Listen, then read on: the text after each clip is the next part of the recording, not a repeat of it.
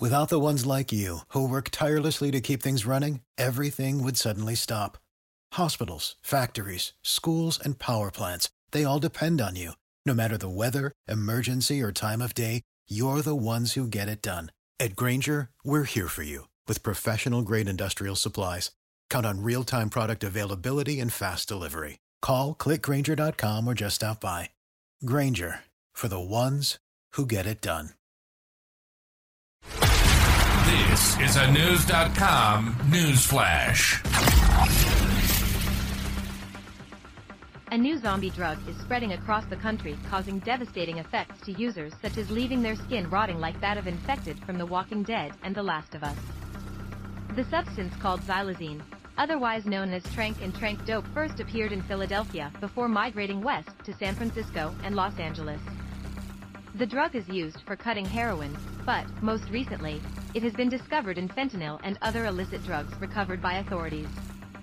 Xylazine was originally approved by the Food and Drug Administration for veterinary use as a non-opioid and is listed on the box as not safe for humans. The zombie drug causes sedative-like symptoms, such as excessive sleepiness and respiratory depression, as well as raw wounds that can fester and spread rapidly with untreated exposure. The ulcerations become dead skin called eschar, which could lead to users' limbs having to be amputated if the infected area is left untreated. 39-year-old Tracy McKen lived in Philadelphia when she suddenly developed xylazine-specific wounds near her injection points.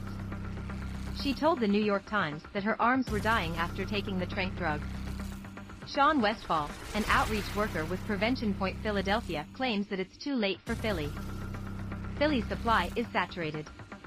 If other places around the country have a choice to avoid it, they need to hear our story. Another user spoke to Sky News, where she explained how tranq is basically zombifying people's bodies, and how up until around 9 months ago, they never showed any sign of wounds. Now they have various holes spreading in their legs and feet.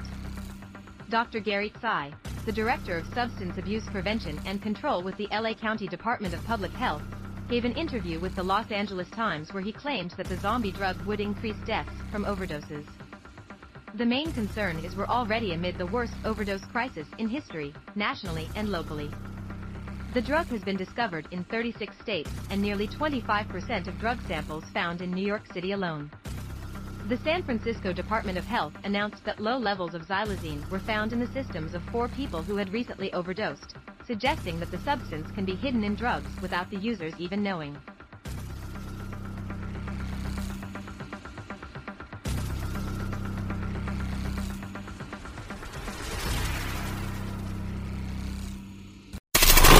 Knowledge. Unfiltered. News.com.